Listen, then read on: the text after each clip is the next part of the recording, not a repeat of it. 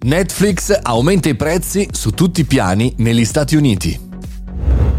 Buongiorno e bentornati al caffettino, sono Mario Moroni e anche oggi qui davanti alla macchinetta del caffè virtuale parliamo di tecnologia, parliamo di social, ma parliamo anche chiaramente di piattaforme. La notizia di questa settimana è che Netflix negli Stati Uniti aumenterà, anzi sta aumentando proprio in questa settimana, i prezzi su tutti i piani da 1 a 2 dollari al mese. Inizio anno è sempre chiaramente sinonimo di novità e qui ce l'aspettavamo, ne avevamo parlato in qualche podcast fa di come Netflix stava pensando piano piano, gradualmente di aumentare i prezzi proprio perché i contenuti secondo loro sono tanti e anche svilupparli costa abbastanza. Per esempio il piano standard dell'azienda salirà a 15,50 dollari al mese da 14 dollari, invece il piano 4K salirà a 20 euro, 20 dollari al mese da 18 insomma un aumento di 2 dollari non proprio banale.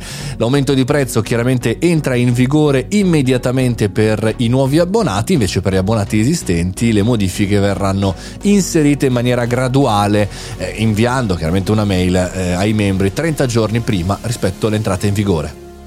Il portavoce di Netflix parla di aggiornamento dei prezzi in modo da poter continuare a offrire un'ampia varietà di opzioni di intrattenimento di qualità.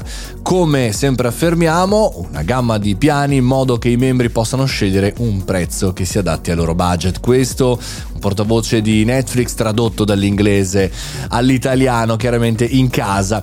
È un argomento interessante proprio perché chiaramente ormai abbiamo visto post diciamo lockdown come gli utenti hanno cominciato a utilizzare un pelino meno, un po' meno queste piattaforme di streaming e come allo stesso tempo questo periodo sia abbastanza impegnativo per Netflix perché c'è la diminuzione fondamentalmente eh, di visione ma c'è anche la concorrenza di Disney Plus, HBO oppure anche Amazon Prime, tutti che vanno a creare contenuti e che hanno anche budget, vedete Amazon, e che fanno strategie anche abbastanza aggressive. Personalmente però io sto tagliando, nel senso che mi ero iscritto come tutti a tutte le piattaforme, no? le sostenevo man mano più o meno tutte, tutto il mondo l'ha sostenuto dalle mie fee mensili, però piano piano mi sono reso conto che da una parte, chiaramente come è abbastanza scontato dire, non possiamo guardare tutto contemporaneamente, quindi devi fare una selezione.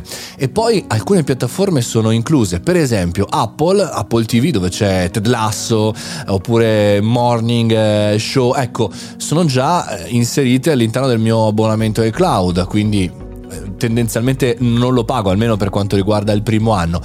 Oppure ancora Amazon Prime, tanti contenuti sono free per chi ha un account Amazon Prime. Alcuni sono in abbonamento, sono oppure in acquisto, diciamo così, come se fosse il prima fila di Sky. Ecco, tutto il resto invece lo sto piano piano tagliando, anche lo sport sto selezionando, perché è vero che sono tanti contenuti, ma per vederli bene bisogna avere tempo e quindi questa secondo me sarà la grande sfida di Netflix.